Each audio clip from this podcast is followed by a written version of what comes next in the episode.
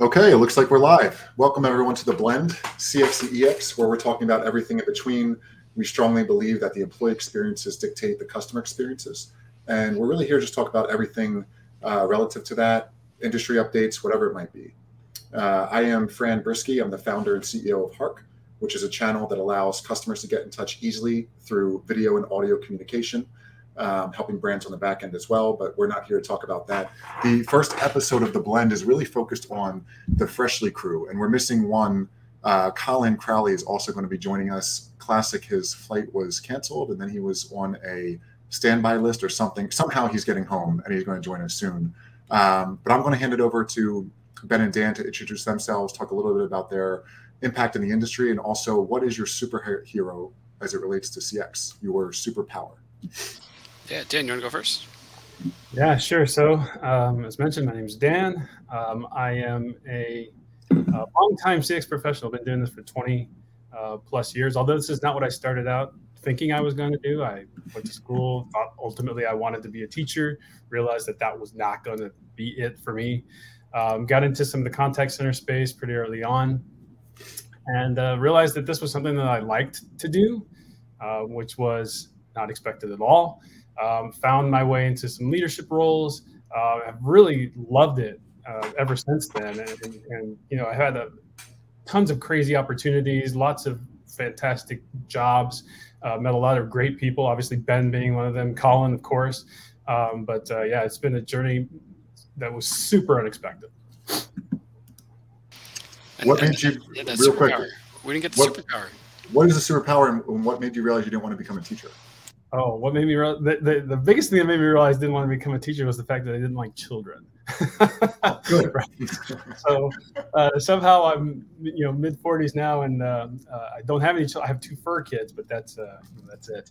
Um, in terms of uh, you know what my superpower uh, is, I, I, would say you know my CX superpower is an uncanny ability to build relationships. I think that's one of the things that. Um, um, you know, it's kind of that unexpected thing that that thing I didn't know that I was going to have to do, right? Like you knew you were going to have to be looking at charts, understanding data, and all these other kinds of things like that. But just trying to negotiate, even getting a laptop set up for someone, uh, is one of those things that is just like, oh my gosh, this shouldn't be this difficult, uh, but here we are. So. I love that. How do I follow it? I don't know. Um, so my name is Ben. Um, I am the senior director of CX at a company called Pair Eyewear. We do really cool glasses where you can change your tops, and they do this fun thing, which is super exciting. Uh, prior to that, I worked in sports entertainment uh, for over a decade with a bunch of different companies like the Yankees, the Mets, Patriots, Bruins, MSG, Barclays Center, um, all leading up to this wonderful ride that I took with Dan at Freshly, where we were together for for four and a half years. Um, yeah, I, I don't know if Dan knows, but I I had originally applied for the job at Freshly when it was a CX manager role, and uh, wound up uh, not taking it, staying where I was staying. And when I came back, I found out that they had hired this guy Dan, and that if I wanted to take this incredible ride at Freshly, I was going to have to do so under his command. And uh, then I saw Dan, and I was like, okay, okay, I'll take that ride, and I'll I'll I'll, I'll be second to Dan. I'll take it. Um, and then we did that together for four and a half years, and um, still to this day, one of the coolest things, maybe the coolest thing I've ever gotten a chance to do, um, is build that, and I can't wait to talk about it here today. My superpower, I, I think, is that I didn't come into that as like a, a contact center guy. I didn't know the world of ticketing and calls, chats, emails. Um, and I still like to sort of wear that hat that I'm more of an in person, like at the venue CX guy. Like I know how to deal with people in person. And I am continuously trying to translate that to calls, chats, and emails. And I think that that is a unique way to look at uh, a contact center um, and really drives that getting the customers what they want and making them as happy as possible. Because when you're in person, you have no choice, right? You can't put them on hold. Um, you have to deal with it right there, live and in the moment. And I try to bring that over. So I would say that that's my my my secret superpower. Amazing. Uh, I just realized as we're going, I put the wrong link in the LinkedIn event, so that's good. I'm going to update that now. People should oh, start flooding in. start. Um, that's great. So, so if you don't mind backing up, like you both, like you said, Ben, you applied for a certain role. You both started around the same time. Mm-hmm. How did you develop and form that relationship and, and, kick it off the right way for a successful outcome? Obviously, that that freshly had. Yeah, so I mean, I, will I'll give it to Dan here too in a second. I just, from my point of view, um, you know, I had been talking with Colin for some time. Uh, there were, you know, fits and starts on whether I was coming or not coming. It was a heck of a, a risk at that point. The CX team was about 12 people. Um, the company was less than 100 people. There was no guarantee that it was going to exist um, in the near future. There were other companies out there doing similar things. There was, I remember the day in the office when like Maple and Sprig closed, and it was like we could have been one of those um, that didn't make it. So um, finally took that chance, popped over, and Dan is there as CX manager, and, and he's based out in Arizona, and he's going to fly to New York for this like intense period of, of training where we're going to do this thing together. And I think that the relationship that we built in that two weeks, and, and Dan can can tell me if I'm wrong, but um, that really set the foundation for what wound up being this heck of a ride over four and a half, five years. Um, and even though he was in Arizona and I was in New York, we had built a strong enough relationship in that time together. Um, we, we, had to meet with the whole team and sit in these small rooms and tell our backstory 15 times. And so, even though we were talking to different people each time, I had to hear Dan say his backstory like every one of those times, and he had to do the same for me. So, uh, I think Colin knew that too, and he forced us into that situation. And so we, we became best friends really, really quickly. Um, and that sort of set the stage for the ride we took, even though we were on different coasts. Dan, tell me I'm wrong. No, no. Well, so I, I'm a professional level introvert, right? And when we were getting ready to start the position, like three days before, uh, or a couple days before, I get a LinkedIn uh, invitation from Ben. And I'm like, who is this guy? Like, why is he already trying to friend me on LinkedIn? Like, what is this about? I, I don't even know him. No, no, I'm not. No, I'm not doing this. I remember even talking to my partner about that. I was like, I'm not. I'm not doing this. I don't know this guy. And so uh, I get there. We're sitting. I, I think we're for. You know, it's like the first day of school, really. You know, we're forced to sit next to each other in these little uh, desks, and like I, I, think he was already there, and, and and it was like like he was already comfortable, right? And, I think that's just the Ben kind of thing to, to to do is just be comfortable wherever you are, no matter what you're doing, and. um it didn't take long before he broke down my my introvert wall. Like it was like almost instant, right? And um, he has just this ability or just this way about him that, that, that he is able to like kind of disarm you in that way right? And, and that's not a bad thing. I think it's a brilliant thing. And, you know you were talking about how you didn't have any of the cx experience and anything like that. It was never an issue. It was never a challenge. It was never something that came up as like, oh, Ben, you don't know about contact centers, so you can't uh, chime in here, right? Um, because the expertise that you did bring um, was far beyond what you know I I was expecting initially, and then came to expect as the time went by, right? But um, yeah, we um, kind of forged that bond very early on. Again, being kind of forced into this situation, uh, we went on several man dates. Which, if you're not familiar, man dates where a couple of dudes uh, go and they hang out and they do dude things, whatever those things are. One of the things that we did uh, that I'm still not sure if we lose our man cards for this or not is we uh, whispered to each other in the whispering wall in um, is that Grand Central? Grand Central. Yes, yeah. we did. Yep. Uh, and so for those for was... those who don't know, Fran, I guess we have to do this now. In in Grand Central, there is a uh, a tiled dome roof that makes it so that if you stand in one corner of the room and someone stands in the other corner of the room, facing away from each other, and you speak into it, the other person will hear it. The sound will travel across the roof. Yeah. Um, and so you see a lot of touristy people doing it. I took Dan there, and there's the two guys standing across the room, whispering to each other. Sweet nothings. sweet, sweet. Yeah. classic, classic touristy thing to do. But that it's, it's an interesting point you bring up, Dan. So, so Ben came in without that contact center experience, and like, how did you see that really help? Because CX is interesting, where the technology has evolved a lot over time. There's always new products out. There's always new streamlined ways to do things, and customers want to engage in different ways. So, was it interesting to see somebody think more outside the box, and how did he push you and the team in doing so? Yeah, I think that's that, that's the primary thing I was about to say is that he didn't come in with a preconceived notion of what should be, right? And I think that's what helped make us um, do things uh, just that bit differently, right? I, and, and, I'm not going to lie and say that it was always fun and easy and all that kind of stuff like that. I think there were times where I was challenged at the point where I was like, mm, I don't know about this, but right, we tried to do some of these things because they were, you know, and, and I don't necessarily love that phrase outside the box, but they weren't the norm, right? They weren't what everybody was doing, um, and so we did.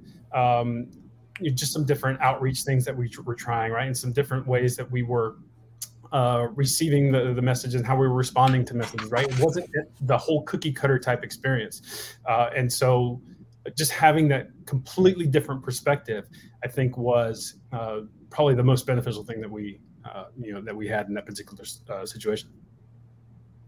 Yeah, and, and that that challenging internally uh, within the team in a respectful manner. I, I, know from past experience on my side, when things get really hard, um, that's what makes a team really close and respond the right way versus silo out. So uh, I've worked with Ben for a while too, and I know he's got a good way of making people come together and respond the right way, and that's probably most paramount in the CX world. So I hear you. That that makes a ton of sense. Yeah, I think the, the, the other cool thing was is that like Colin never made it like like he was the be all end all right? And I know he'll be joining us soon, and, and you know I think this is an opportunity for us to kind of talk him up a little bit. But uh, he was always curious to hear what thoughts we had, uh, and if we could uh, iterate on some of those thoughts, you know, all those types of things. There was never a, a, there was never like this hierarchy where it felt like okay, Colin's the Colin's way or or, or nothing, right? And um, you know, it gave us a lot of freedom to do some of the things that we did. Um, and I think it is ultimately what made us as successful as we were. Yeah. He's actually joined now. Right before I let him in, um, I'll, let you two kind of go off before I admit him. But how did he? Like, obviously, he's that barrier between leadership in a way, right? Like, he's communicating what he's hearing on his side, and he's communicating upwards as well. Um, how did he shield you from that to let you run a best-in-class organization? There, there's a lot I can say on that. Um, so I love Mike Wystrach still to this day. He was CEO and founder of Freshly, but he is a very big personality. He would tell you this himself. Um, and I think, and Colin's popping in here, uh, the fact that we didn't really interact with, with Mike all that much or hear any of the stuff that some of the other teams had to deal with, I know is because Colin was taking all that fire, right? So he was going and having those one on ones with him, and he was dealing with the the crazy screaming, yelling, "What's going on? What's happening?" Um, and Colin would sort of like deflect that fire from us, and we never had to really deal with it at all. And we were able to really build great things and um, build an incredible team. More importantly than anything else, um, and I, I, give Colin all the credit for that for sure.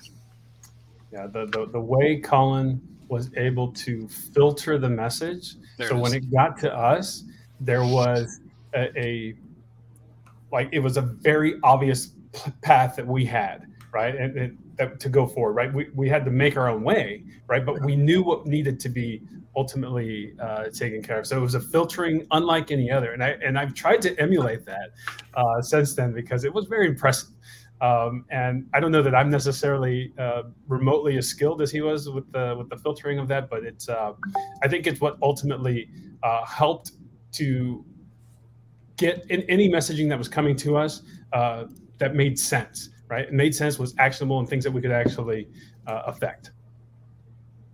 So you both started. Where where was Freshly when you started? Was it taking off pretty rapidly? So at that point, um, I always forget the number, but I think we were in the 80s. So whether Dan was 84, I was 85, something like that. We were in those number of employees, and I believe that included the, the kitchen as well. Um, and the kitchen was one small kitchen in Phoenix, Arizona, with like one grill. That all the all the steaks and chickens were being cooked on that grill, uh, which blew my mind when I finally got out there to see it. Dan saw it earlier than I did because he was nearby. Um, I can't believe he didn't run screaming the first day that he came back. Like, wait, wait, wait, wait, wait. We're doing this there. This is what's happening.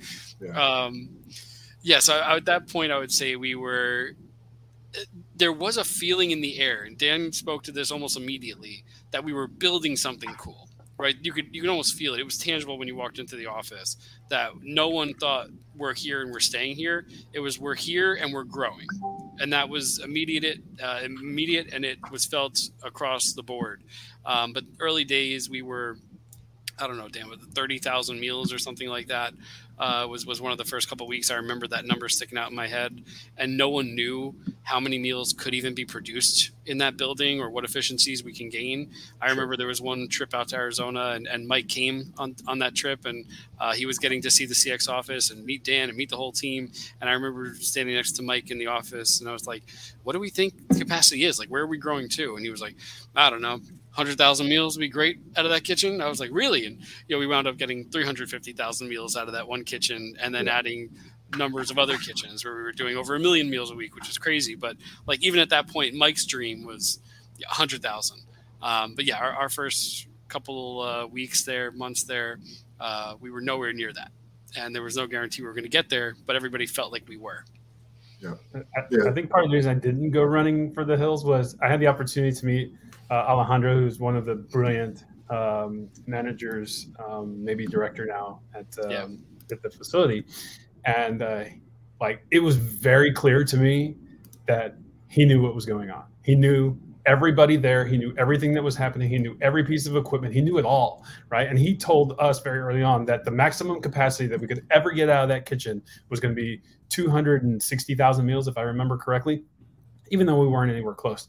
Uh, and I was like, okay, well, if we're sending out 260,000 meals a week, that's a pretty decent customer base. Let's let's just see how this goes. And then, of course, we get up to over a million meals a week uh, within a couple years, and it was just incredible. And for anyone watching that doesn't know, so so Freshly was creating fresh meals and delivering them straight to your door. They were one of the pioneers to do that, and it's hilarious to think. You know, we think of startup pain so much in software of trying to scrap together pieces of your infrastructure, uh, getting getting stuff out the door, and, and, a great onboarding experience for your clients, and working like crazy behind the scenes. But but you're, I mean, the, the grill example is, is spot on. It's like you've got this one grill that you can put, you know, like Mike said, 100,000 meals, and you do it right, and you're 350,000 meals, but you've got the team to come together and make that happen. So that, that's that's a funny story. Yeah. To, to, to, give a little more context on, on Freshly, because I know we sort of skipped over that, um, there were companies like HelloFresh and Blue Apron out there, and they were shipping ingredients in the box with a card of telling you how to go and cook it.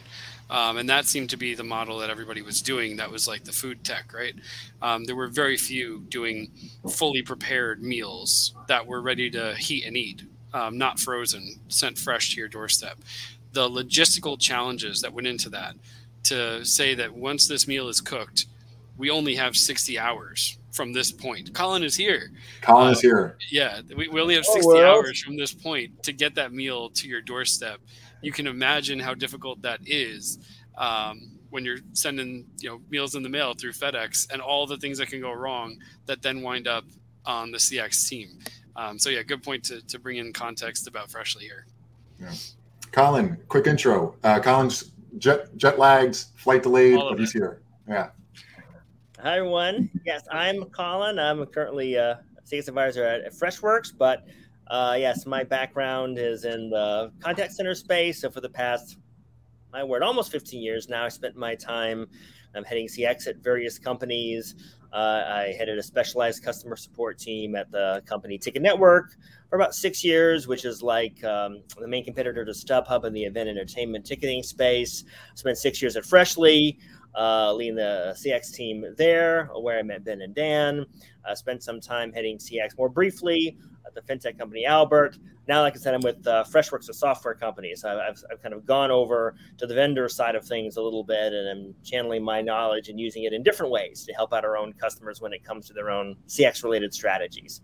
That's right. And Colin has known Dan the longest. So Dan is now bald and he's known Ben the second longest, and, and, Ben's on the way. So soon I'll be there too. I'm still still working it though. I had that effect on people. uh, so so Colin, you you came on and you and you hired both. You know, we talked a lot before you came about Ben and Dan and, and hired them. When, when you did that, like, what were you looking to accomplish with them? Were there certain metrics that were top of mind? You were scaling an organization. How did you do that seamlessly and grow a team and train them while continuing to deliver best in class customer experience. I think that's something a lot of people struggle with all the time. Yeah, yeah, it's it's definitely a challenge, especially as there are very rising demands from really everyone. So you think about it, customers have rising demands. the, the, agents under you have higher expectations and demands. You're dealing with probably a C suite that has higher expectations and demands. It's kind of bouncing at all those things. And I think the big challenge is how do you scale cost effectively and efficiently while at the same time not sacrificing quality? And uh, that's really the key thing. I think a lot of people are a bit scarred by the more traditional call center experience. I, and I was in one of those earlier in my my experience, where it's all about you know, answering the phone call and getting the customer off the phone, and how many calls you take an hour, and that sort of thing.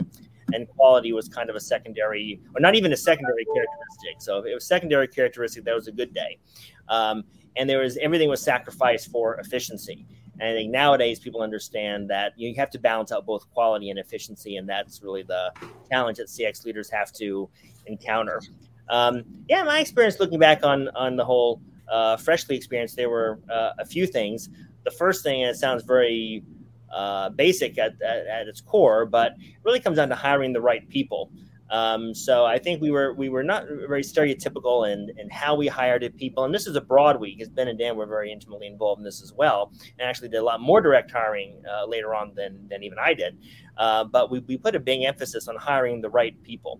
Uh, so you need to hire people who are willing to go through that challenging experience where you're scaling up an organization very fast because that takes a certain type yeah. of person who can withstand that pace and at the same time stay positive, and people who also are dedicated to quality. Uh, who are really going to care about that as you grow the organization. And because you're scaling fast, it's inevitable that someone you hire today as a frontline agent, you know, in six months or even less, they could even move into a new position, or you may have need of that person to do other things of a more leadership capacity. So you also have to hire people who can you can move into those positions because uh, if you're spending all your time you know managing all the specifics and the details it doesn't give you any opportunity to strategize at all. So you really have to hire good people a good frontliners and you have to hire really really good managers too to kind of set that cultural tone. I think another thing you need to do is really focus on uh, infrastructure um, so, you know, there's a whole analogy about you have to build the plane as you fly it and that sort of thing, which I think is really apt. And I would just add a, a, third component to that, which is you have to build the plane while you're flying it and you have to write the manual at the same time. So if you add in the third component, it's the manual where you're kind of building up the infrastructure. So you're also saying, here are the SOPs we're creating uh, out of the process of building the plane. They may not be perfect the first time around, but you're building out a process that can be followed by other people. Uh, so it's not just a flash in the pan and not just about getting over the hump today. And I think that's the key. So really building up that infrastructure as you're going along, being very conscious of creating it. Um, and that allows you to be much smarter when it comes to uh, scaling because you're not just um, again dealing with the the momentary realities, but you're also building for the future. Uh, the very last thing I would say is, um, and what we did really early on is establish a quality assurance program which which was really really uh, important, and I, mainly because it was established so early on, which I think is kind of unusual uh, because almost every customer support team I've ever encountered um, establishes quality assurance programs that, that are that are relatively robust. So you have some sort of defined rubric, and you have some process around it, and you get scores out of it, and you apply those scores to how you're evaluating your agents and so forth.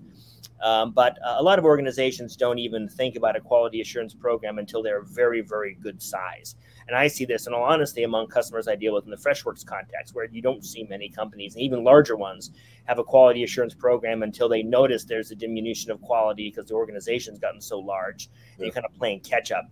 But doing that very, very early is good because that way, not only does it help your training program because you're defining what quality is, um, but it also means that as you're scaling the organization, you have a way for evaluating quality and elevating people who who, uh, who deliver good quality. Um, and so it's not all based on how fast someone is responding. Uh, the, the, last thing I'll throw in there is like KPIs. So you need to have defined KPIs is really important too. So everyone knows kind of where they stand and things, and they know their place in the organization and where they fit into that, and you can motivate people through that and recognize them through that. So you really need a defined way of being able to evaluate how people are doing, and through that you're evaluating how you're doing, and you can set clear goals for yourself. I, I would like to I would like to chime in for just a moment. Um, you, you noticed the fully thought out response that he provided for you there, right? Imagine getting that in an email, all right? Because Colin was the master of composing emails that were like, and you know, novels, right? And so, um, you, when you came into work, if you didn't have one of those, it was it, something was wrong, right? So um, it's just you know, the, the thoroughness of, of, of, how he thinks about things was always evident uh, for us, right? And it gave us uh, not just a, a, clear path on, on on on what we needed to do, but how we needed to think about certain things. Right? So I, I think that was just brilliantly explained there. Yeah, I mean, the, the, strong, the strongest leaders uh, I've worked with and that I've met, especially in this space, clearly articulate what they're trying to do, both short term and long term. And when everybody is rowing in the same direction, it becomes fun doing it because people aren't blaming and doing this and that. It's more, hey, like here's where we're all going together and we're all brought in. We're gonna put our egos aside and do that. And uh, that that's a really good point of like how do you communicate that? And as this organization gets larger and larger, to have it written on paper where people can reference back to it um, add it into their OKRs, whatever it might be, is, is a very compelling thing. Um, so we have we have some questions coming in, uh, but one thing that Colin you brought up about you mentioned a lot, so I hope everyone had their notebooks out. This is being recorded. Well, we can we can reference back to it, but KPIs and looking and tracking at metrics. Before you hired Dan and Ben, how did you get leadership involved to look at CX in the right lens? to say this is what we're going to invest in and did you have metrics that are separate from leadership versus your internal team how did that whole dynamic work? Yeah that's a good question. So um, i would say that there was core agreement on certain overarching metrics. Uh, so th- there was a bit of a distinction where when it came to the overarching team there were certain key metrics that represented key areas. So, like for instance, you can have all different types of efficiency related metrics, but for email, and this is pretty classic across the board anyway, like you're typically looking at like average response time or average first response time or something like that. So, I would say that when it came to the the C suite view, the idea was finding what are some of those key metrics and elevating those. Um, so, and also making sure you're balancing that out so you have a quality component and an efficiency component too. Um, so again, you're making sure that you're tracking both those things and you're shining light on those throughout the rest of the organization. So like uh, customer satisfaction scores were big because we always had surveys, and that was before we had a quality assurance program. Those were the ways that we understood uh, the the quality that we were delivering to customers through their own perspective. Um, and then when it came to um, efficiency, uh, it varied by channel because every channel is different. I and mean, we were very email dominant early on, like a lot of companies back six, seven years ago or so. Uh, so we were looking at like average response time. Um, and, uh, and those are the types of metrics that, that were kind of reported up along with just basic volume metrics to understand you know, how many contacts are coming in and so forth. So those are some of the key metrics reported up to the C-suite. And then when it came to individuals, they were a little bit more uh, granular. Uh, and this is something where I think you can take different takes on it. And we were probably uh, you know more complex in this than other organizations are, but we had like um, uh, three efficiency metrics rolled into one, which we use to evaluate our agents. And part of that was to make sure there is uh, there was a holistic approach to efficiency, because sometimes uh, certain metrics can incentivize bad behavior if they're taken in isolation. Uh, right. So, for instance, you have a lot of companies that will track the number of tickets per hour or emails per hour or something like that, which yep. Uh, makes sense because you get a sort of utilization out of that. Um, but the problem with that is you're not necessarily tracking uh, quality inherent in that metric. Um, and uh, and you also want to make sure that um, you're you're incentivizing people to deliver good quality. So if you're solely tracking something which is about how fast you are, how many contacts you're processing through, those may not be the best metrics. Or you may have someone who is kind of self-selecting certain types of contacts that are easier to answer to the detriment of other people if you have more of, of like an open inbox system. So if you have different types of metrics, you can try to uh, get around how people may uh, try to get around the system essentially. So for like email, we we evaluated average email response time um, as like the core metric.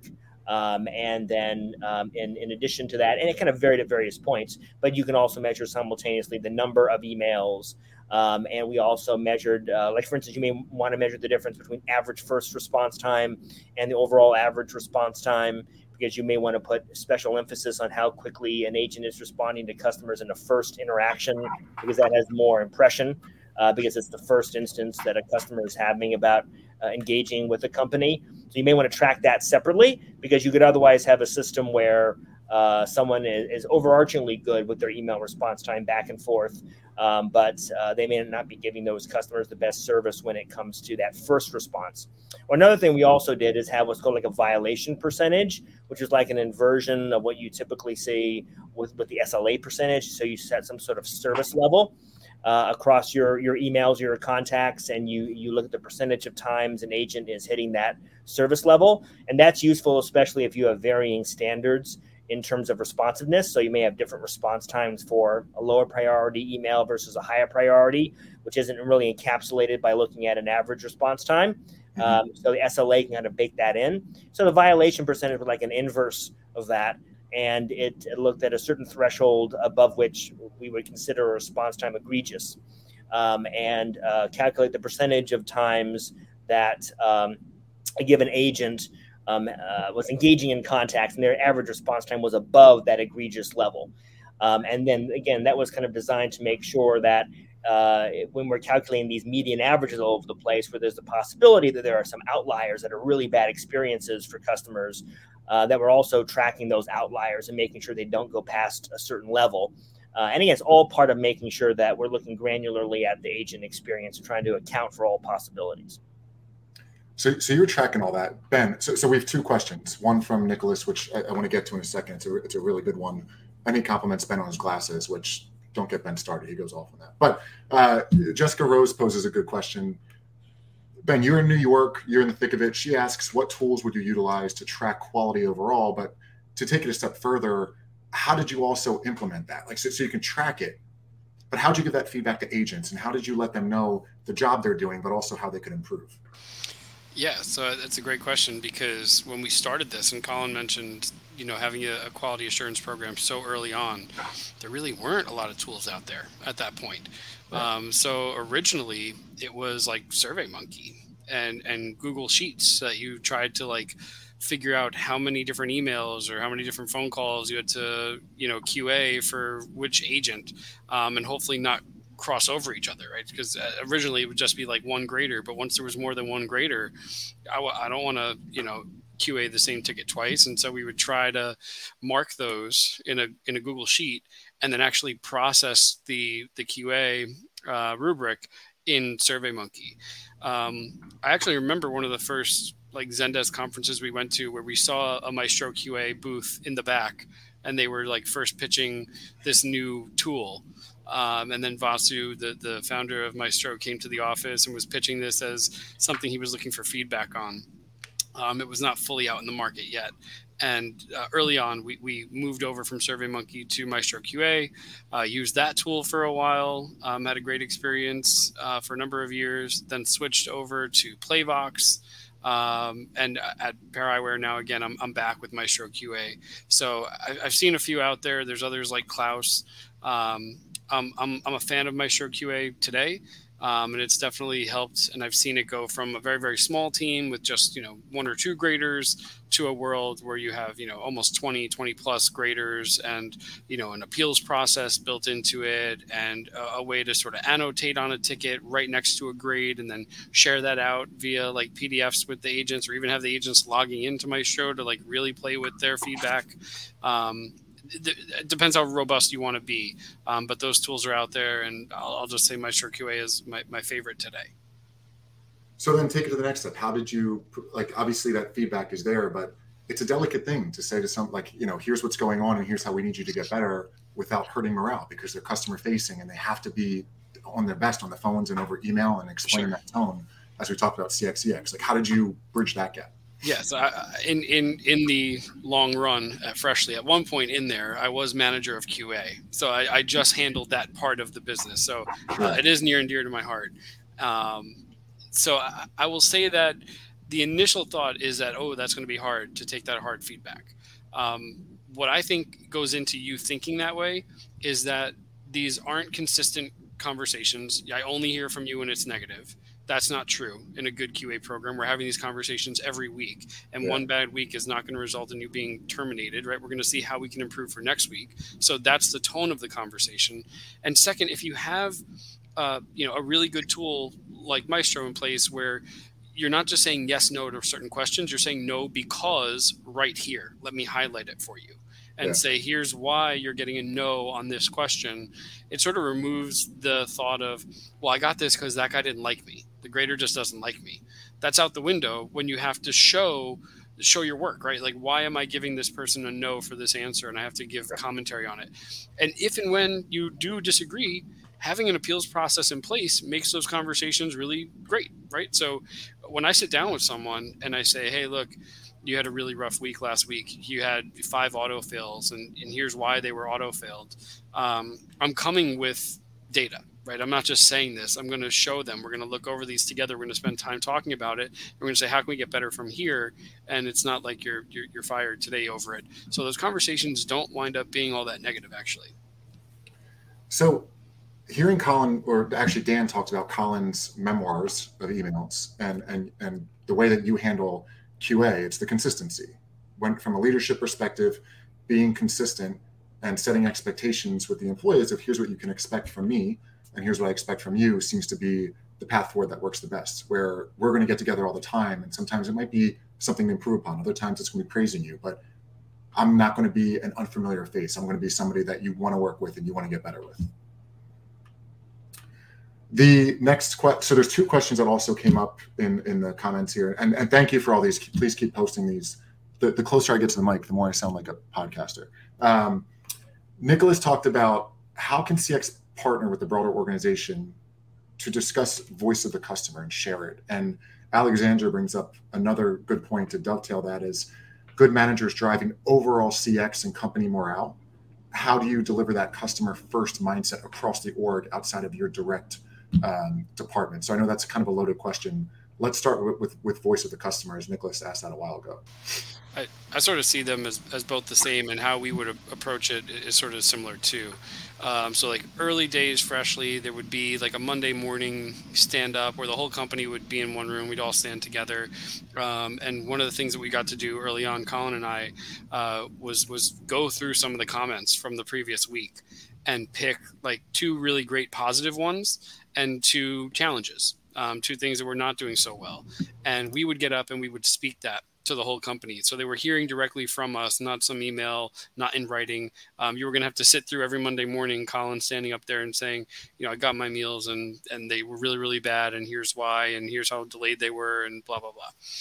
Um, and that really helped because almost at, at the end of all those meetings, someone would come up to us and say, "Tell me more about that. What what happened there? Um, can I can I get more information around that? Are you seeing more of those?" And so we would try to pick, you know, one comment or two that are representative of a whole bunch more, um, and hopefully that would gain interest. Yep. I then had this thought at some point. It was hard to really uh, effectuate, but I, I, tried to reach out to customers uh, who had left left those written comments and asked if they would record a video of themselves um, saying what they said in the comment, and then I would show that in the Monday meeting instead of Colin and I reading it. Um, and we did that for a few weeks. It was hard to, to manage to get people to actually record the video and the logistics of playing the video in that meeting room. Um, but I think that helped too, because almost every time we would get comments after that of, oh, now I remember Rose, Rose who looks like this, who was wearing that piece of clothing, really had a rough time with that meal. Like now I'm connected to her. Um, so that that's my two cents on how I've been able to do it in the past and how I continue to try to get that done. Yeah, I'll jump in and say I think um, one of the key things about voice of the customer programs is they have to be holistic. So you'll find some organizations that may use voice of the customer and kind of shorthand for things like surveys. But the, really, the idea is that a, a real voice of the customer program has to be pretty all encompassing because there are different ways your customers speak to you. And sometimes they may speak to you by proxy as well. So, uh, really, what you need is the ability to be able to take all these disparate pieces of data and knit them together and this is actually a great use of uh, CX organization, uh, really, uh, because CX kind of sits at that nexus and engages with customers the most. So it's a great role for a CX leader to add more prominence to his or her organization or his or her own role in the organization, because chances are you have access to more of this data than anyone else. But you really want to look at like different ways you get data. So surveys obviously are one way that you get data from customers. Uh, and then you may have uh, areas of behavioral data Uh, so maybe there are various ways you're tracking the behavior of customers as to how they interact with your website, or how often they contact customer support. Uh, could be another example. Uh, so even just within customer support, there's a lot of behavioral data there. Um, and then you look at um, other areas as well. So uh, the, the reasons customers contact you are one thing. So let's say you have an automatic uh, contact tagging system that you can use that's AI powered that automatically tags your incoming contacts. You get a sense for why customers are contacting you or what their sentiment may be. And then the other thing is also using the people internally in your organization, uh, like your agents, and using them as proxies for the voice of the customer because they know probably more than anyone else because they're dealing with customers all day long. But a lot of organizations don't necessarily consult their agents so much. So those are another source of voice of the customer. Uh, and Ben led a lot of those efforts when he was Freshly, serving as our liaison uh, with teams like product and engineering and so forth. So having someone who can kind of serve as the voice of the customer through their inherent knowledge and bring that to the rest of the organization. So I think the key is you have to find all the different ways you can track voice of the customer, make sure they're coming into some sort of single source that can take that information and do something with it and disseminate it. You know, like Ben was saying, finding different ways to do that. So it's not all about reports, but you find ways to really make it meaningful. Uh, and those, those customer videos that, that Ben was talking about were definitely really meaningful, and you could tell that it stuck with people and had an impact. So yeah, it's about unifying it, uh, all that information, and also just making sure you have uh, you, have, you have opportunities to collect it. So the idea of having like an AI uh, uh, contact tagging program is an example of you having to go out and, and, and get a system that will help to get you data you would naturally have. So you have to find ways of getting the data, then you need to find ways of organizing it, and then you need to find ways of disseminating it. And that's a great role for a CX leader that can really raise your profile and the profile of your organization because um, you're, you're really the gatekeeper in many respects to that information. Yeah, one, one thing I'll add to it too is, you know, whenever I hear some senior leader at the company saying that we need to spend money to go out to do uh, some survey or some user study, uh, my first response back is, have you talked to the agents yet? Do you have a CX team here? Um, maybe start, start right there um, and see what insight they can help give to you. The so, so the video thing is obviously fascinating to me. You can think why. Did you find with that one talk to me about the empowerment that you had mentioned about the video versus text and why that was but also when you reached out to the clients and they had the chance to feel heard and send the video across did that change anything like if it was a negative review and they were able to put it into a video um, did that change like their loyalty did they feel like they're a, a part of freshly in some way yeah, so I, will I'll give my answer there because I was the guy who, who talked to them. Uh, I was the one asking for the videos and then had to deal with them after the fact. Um, a lot of times, yeah, they felt really heard and they felt like they had a, a piece of this company now. Um, sometimes that was good, sometimes that wasn't. Um, where they now thought they had direct access to me and they were like, well, you care so much. My box this week was late too. What are you doing about that? And now I have to handle this particular person's issue, um, and you can't really get away from them after you ask for the video. Yeah. Um, so there's that part of it too. But they they definitely felt uh, as if they were being heard, and I, I, think even in the situations that were more negative, uh, it was overall a positive that we reached out and that they felt like they could. Uh, not just write a comment in that maybe would get read, maybe wouldn't. Um, when they knew the whole company was going to see their 30 second, one minute video, um, they almost got excited about it because there there hasn't been uh, another avenue like that where they thought that they could voice their issue, which of course is very important to them. Their box being late is the most important thing in the world in their world, uh, and get that across to the whole company. That was an exciting thing uh, for most of those users, and uh, they wound up being thankful that I reached out. Yeah, and the the impact of sharing it with the org, text versus video. Like, what what were some ahas you had with that as well? I think the the commentary afterward, right? If if we got one or two that came up to us after a meeting where Colin and I did a reading, you know, that was that was good. Um, on the videos, it was it was more so the slacks that I got afterwards, where they would slack me and be like, "Can you send me that video? Like, do you have it? I want to rewatch that." Um, no one ever said, "Hey, can you send me the comment that Colin read this morning?" Um, it, the video they wanted to see again and again, or they wanted to share it around their team yeah. and show people because it was something that they did wrong um, and that made it a lot more usable, shareable. And we had a, a, channel for like delighted NPS, all the detractors to come in. Whole company could see it, but I don't know how many people actually were reading it. It does become sort of noise after it, and you don't really get in touch with that person if you're not seeing them and hearing their voice. So um, I, I, think that was the most impactful voice of customer thing that, that we did in our time there. So uh, it, uh, the whole thing about consumer sentiment, like this is a very hot topic in the industry. Everybody's trying to measure that voice of the customer. When you think about the emails that come in, like you just said, Colin reads it um, it's not really what you say; it's it's how you say it. So, how do the three of you? I mean, whether it's freshly or where you are now, how do you look at consumer sentiment, and how do you, like how do you get the most out of the text? I don't know. Dan, you want to go or do Colin, you want to go? I feel like I've been talking too much. Me too.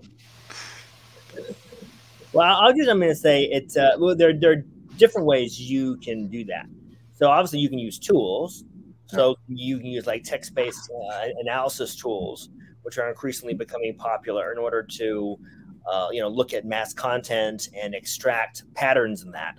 So I think on a on a, large scale level, that's basically what you what you have to do. Um, but um, uh, otherwise, it's kind of coming down to uh, being able to you know look at find some way to organize the content you're receiving, whichever form you're receiving it, is the main thing. And there are different ways you can do that, but you, you need to make it palatable. So you need to be able to organize the content, uh, and then you need to be able to make sure it's going to the right people. Um, so, like like Ben was saying, in a format that's very shareable, when you identify a piece of feedback, especially relevant for a certain team and operations or engineering or product or something like that, then you need to make sure you have mechanisms for delivering that to the right people. So I think the the meaningfulness you get out of it is the ability where you can uh, have a, an overarching report to understand sentiment, especially when it comes to trends. So that I would say that's another thing. So not just about what the sentiment is now, but where uh, it used to be.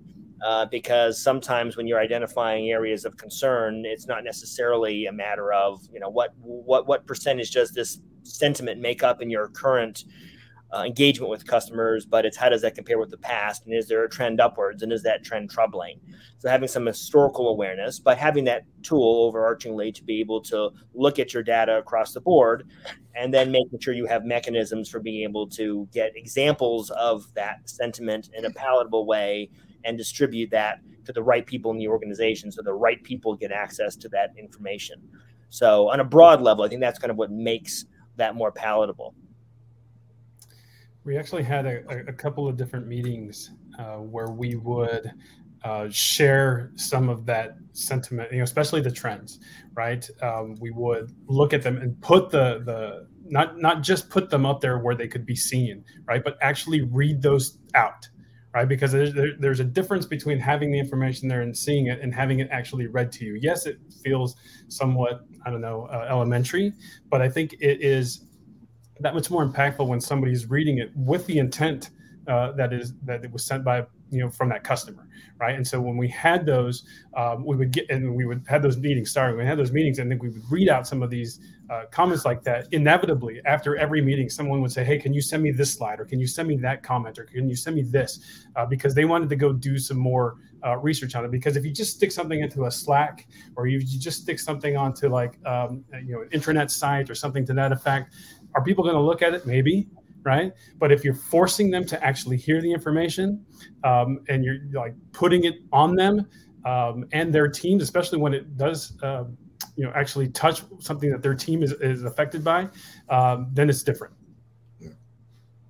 I mean, how impactful is that when a team works on a project so hard and it's so easy to move on to the next thing, but then when your team comes back and says, look at this video that the customer sent in on how much better this experience is because of your hard work i mean that's that's the most fulfilling thing. Um, that that brings up the other question. You keep talking about working cross departmentally was that an issue like an initiative from the cx side of the org? Was that an initiative from leadership? Or how did that all even start? Because i know some organizations are very siloed and it, it can hurt where like you said you're the ones talking to the customers. How do you get that buy-in from the other departments so you, you guys may have uh, more to say, but I have a very specific memory that's like stuck in my mind about this because, uh, like I said, uh, back to the early conversation about like the superpower of not being a contact center guy, I wasn't bringing any of that to it. I'd never worked in a startup either, right? I, I worked at sports entertainment venues. Um, I remember sitting on the the floor in New York and hearing a call come in from a customer, and the customer was talking about a marketing promotion that they got an email about, and the agent was adamant, saying, "No, you're wrong. That that's not a marketing promotion that's going on right now." And the customer was saying, "Yeah, I have it. It's right here." And I just thought it was crazy that something from marketing had gone out to customers that the agents weren't well aware of first and that we would be you know blindsided by a customer contact and make us look look silly um, so maybe that was the first time of of many where i just got up and walked over to marketing guy and i was like what's going on what's happening why didn't we know this and i started a, a weekly one-on-one uh, with the guy who was in charge of marketing at the time when we were all really small in one office space um, and it, started to feel like there needed to be communication between almost every department and CX.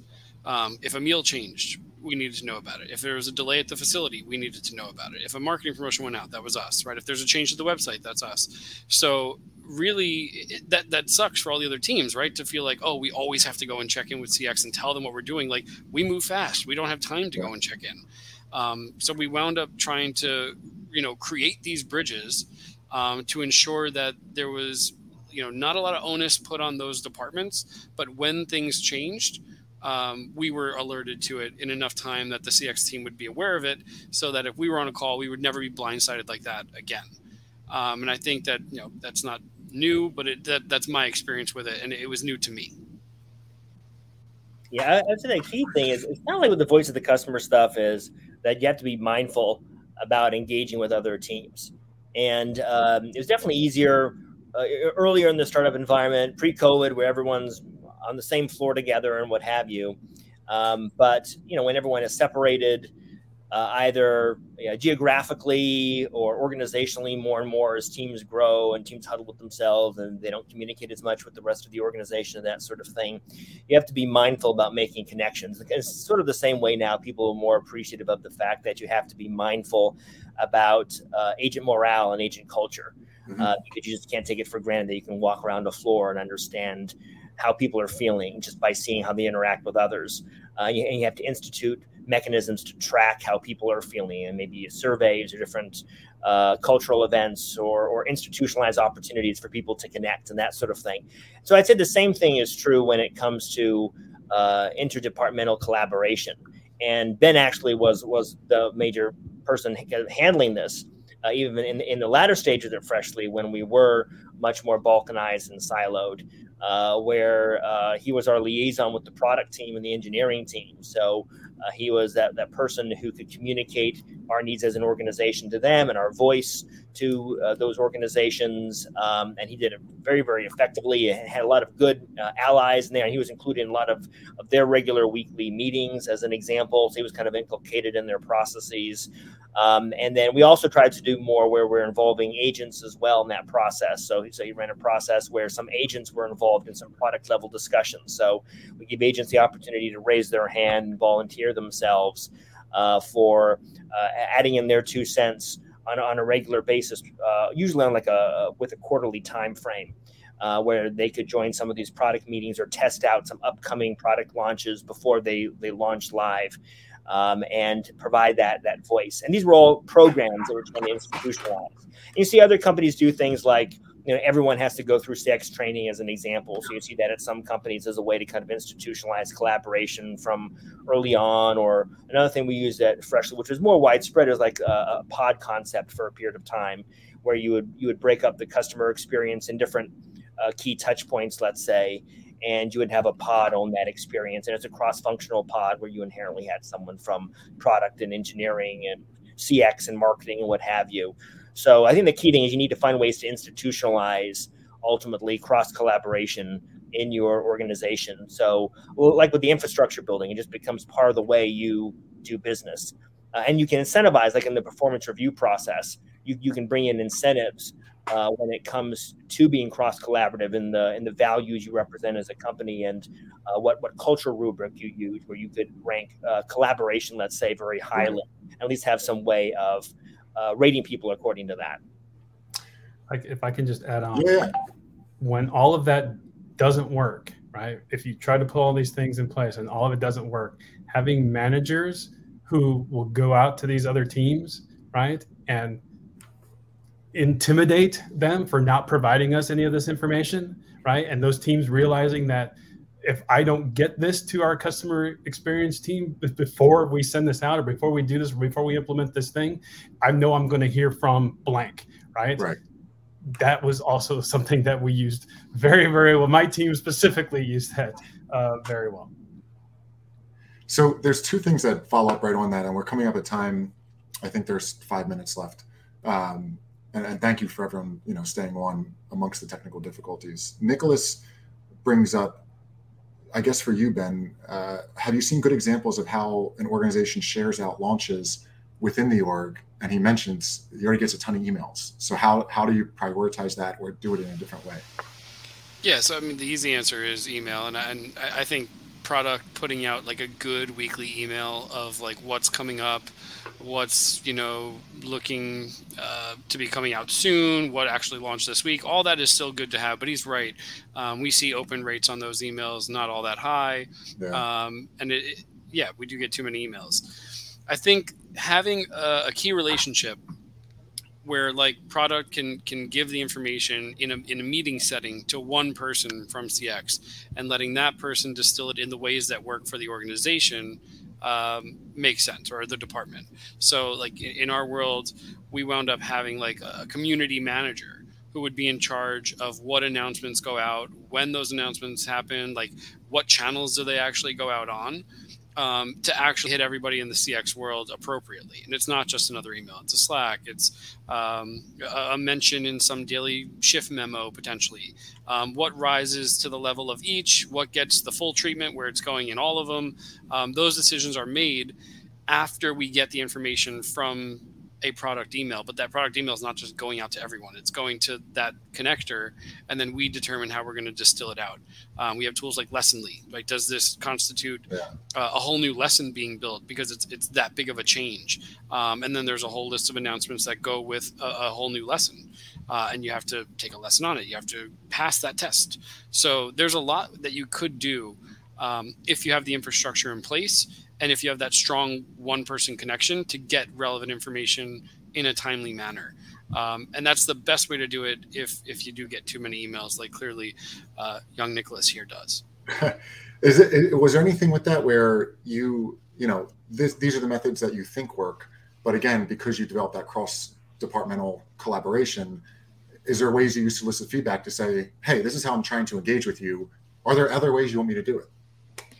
Yeah uh, you do but what, what I've seen work is if you show that person on the other end all the work that's going to happen on this end, if you just tell me the information, yeah. they feel a little bit of pressure there. That, that's where Dan sort of got at some of this intimidation, right? I would show them a daily shift memo, what our Slack announcements look like, what Lessonly looks like, and I'd let them know, like, hey, if you're going to be putting out some new bit of information, here's what's going to happen with that on my end, and all of this relies on you telling me relevant information in real time. Yeah. And so then they wind up feeling this pressure to come and tell you the right things at the right time because they know what's going to happen on the back end and they don't feel the pressure. Just like, oh, I, I don't want to do all that. I'll just tell you this and you go figure out the rest. And they feel like we're letting them off the hook and they're getting us good information in real time. Good. Yeah, it's give and take, set yeah. expectations. Yeah. Um, the only thing I'll add into that, because yeah, I thought Ben made really, really good points there. And uh, yeah, the only thing I'd add to that too is it kind of comes back to the theme of being mindful about things again and kind of institutionalizing processes.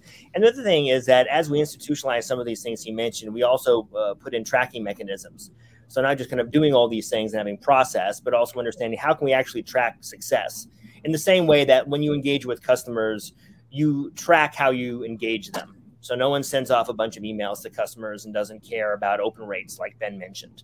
Uh, but there are a lot of companies who do that with employees, where you may have all these emails you're sending employees, but you don't have any metrics to track how successful those communications are. How many people are opening the emails, or how many people are clicking on the emails, or if you have Slack channels, how many people are engaging them and at what rate, yeah. things of that nature. So when you're institutionalizing some processes, it's kind of mindful to think about uh, what ways do you have where you can track success, some metric around defining success. Even sometimes if it could be like quarterly surveys and just trying to get feedback from people on the ground as to you know which communications do you find helpful and which don't you find helpful and why but having something in there Um, so you, are just making sure that you're you're setting standards for yourself. And once you find good standards, then uh, you can set goals as as you progress uh, and and chart improvements. So you actually know you, are at the very least heading in the right direction, and your your communication getting cleaner, and more people are reading it, and more people are engaging with it, and so forth.